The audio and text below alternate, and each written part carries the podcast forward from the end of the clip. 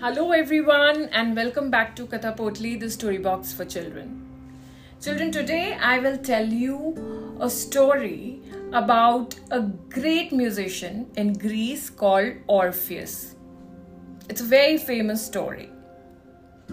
Orpheus lived in Greece and he used to play the most beautiful music ever heard when he played on his harp. Even the birds would come by his window to listen him play. Orpheus lived with his wife, Eurydice, and they both loved each other very much. They were really made for each other. One day, though, while Eurydice was picking flowers in the forest, a snake bit her and she died at once. The life of Orpheus changed completely. He was so sad that he could not even, you know, play on his harp again. One day he decided to take an action. He thought to himself, I will go to Hades, the god of the underworld, and get Eurydice back. But the underworld had many dangers, and no one had heard returned from there. Eurystheus had his mind set, and there he went to Hades with his harp. When he reached the river of death, he asked the boatman to carry him to the other side of the river. The boatman refused. He said, Only the dead people can pass. But Orpheus started to play his harp. The boatman was so overwhelmed that he agreed to take Orpheus to the other side of the river. Reaching the gate of Hades, Orpheus found a three headed dog, the fierce Cerberus.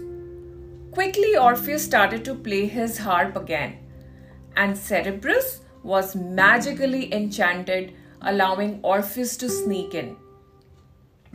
There Orpheus met Hades and Persephone, the king and queen of the underworld, who were surprised to see him. What are you doing here? Hades asked. While playing his harp, Orpheus told Hades how much he loved Eurydice.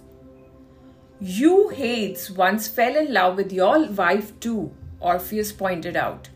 Since everybody dies, you will get our soul back anyway. He continued. So why not let Eurydice live for few more years? Hades and Persephone were touched by Orpheus's words and music, and they agreed to free Eurydice. But there was one condition. As a token of your belief in me, Eurydice must walk behind you as you travel back to the upper world, Hades said.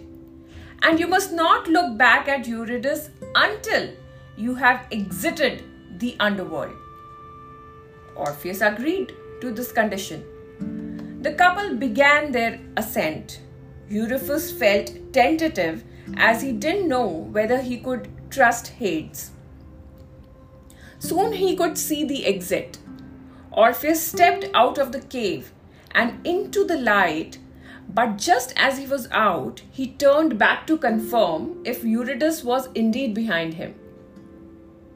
Orpheus had disobeyed Hades, and the only thing Orpheus heard was a fading, I love you. As Eurydice pulled back to the underworld, he spent his remaining days among birds and trees playing the most beautiful music ever heard. Some say that the spirits of Orpheus and Eurydice ended up finding each other after many years and are still together. Hope you liked hearing to the story of Orpheus and Eurydice. Stay tuned and subscribe to the podcast to hear more such interesting stories. Thank you. Take care. Bye.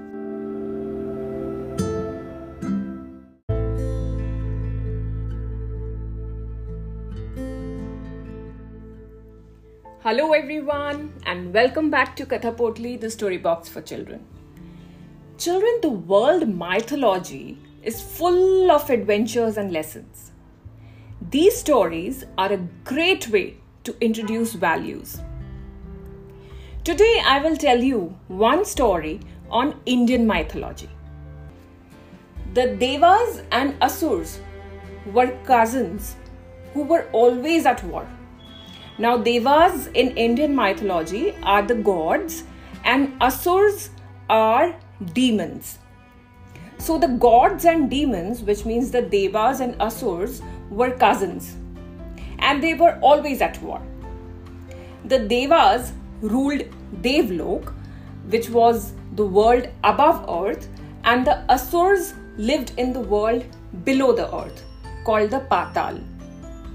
The Asurs grew stronger after sunset, so the Asurs always used to attack their cousins at night.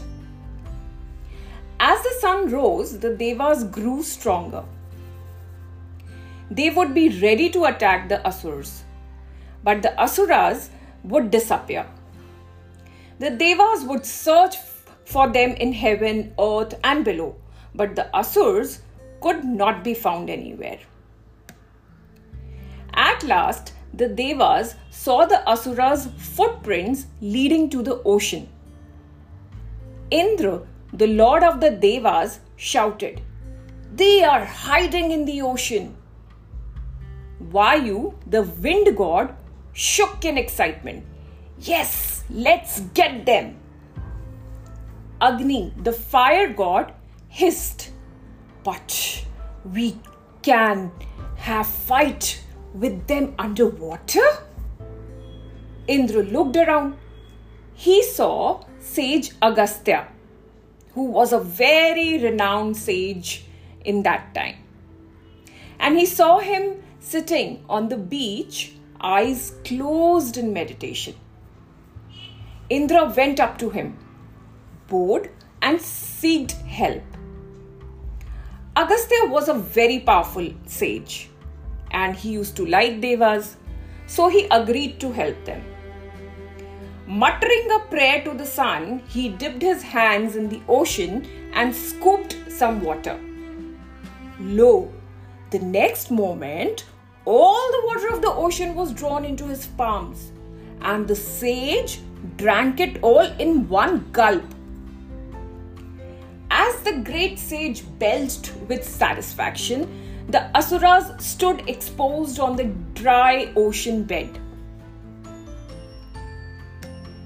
The Devas pounced on them. Badly beaten, the Asuras fled from the battle. The Devas roared in triumph. Seeing his cousins running away, Indra thought they would not trouble the Devas again. He thanked sage Agastya and said, Sage, our job is done. You can now return the water to the ocean bed. Agastya frowned. Lord Indra, I have drunk and digested all the water with my powers. How can I put it back? Indra felt very bad. Without the oceans, all beings on, on earth would suffer. Agastya then thought for a while and said, only one river can fill this empty space. And we must wait for Ganga to come down to earth. And children thus began the era of the famous river Ganga or Ganges. Hope you liked this short story on Indian mythology. Stay tuned for more such stories and subscribe to the podcast. Bye. Take care.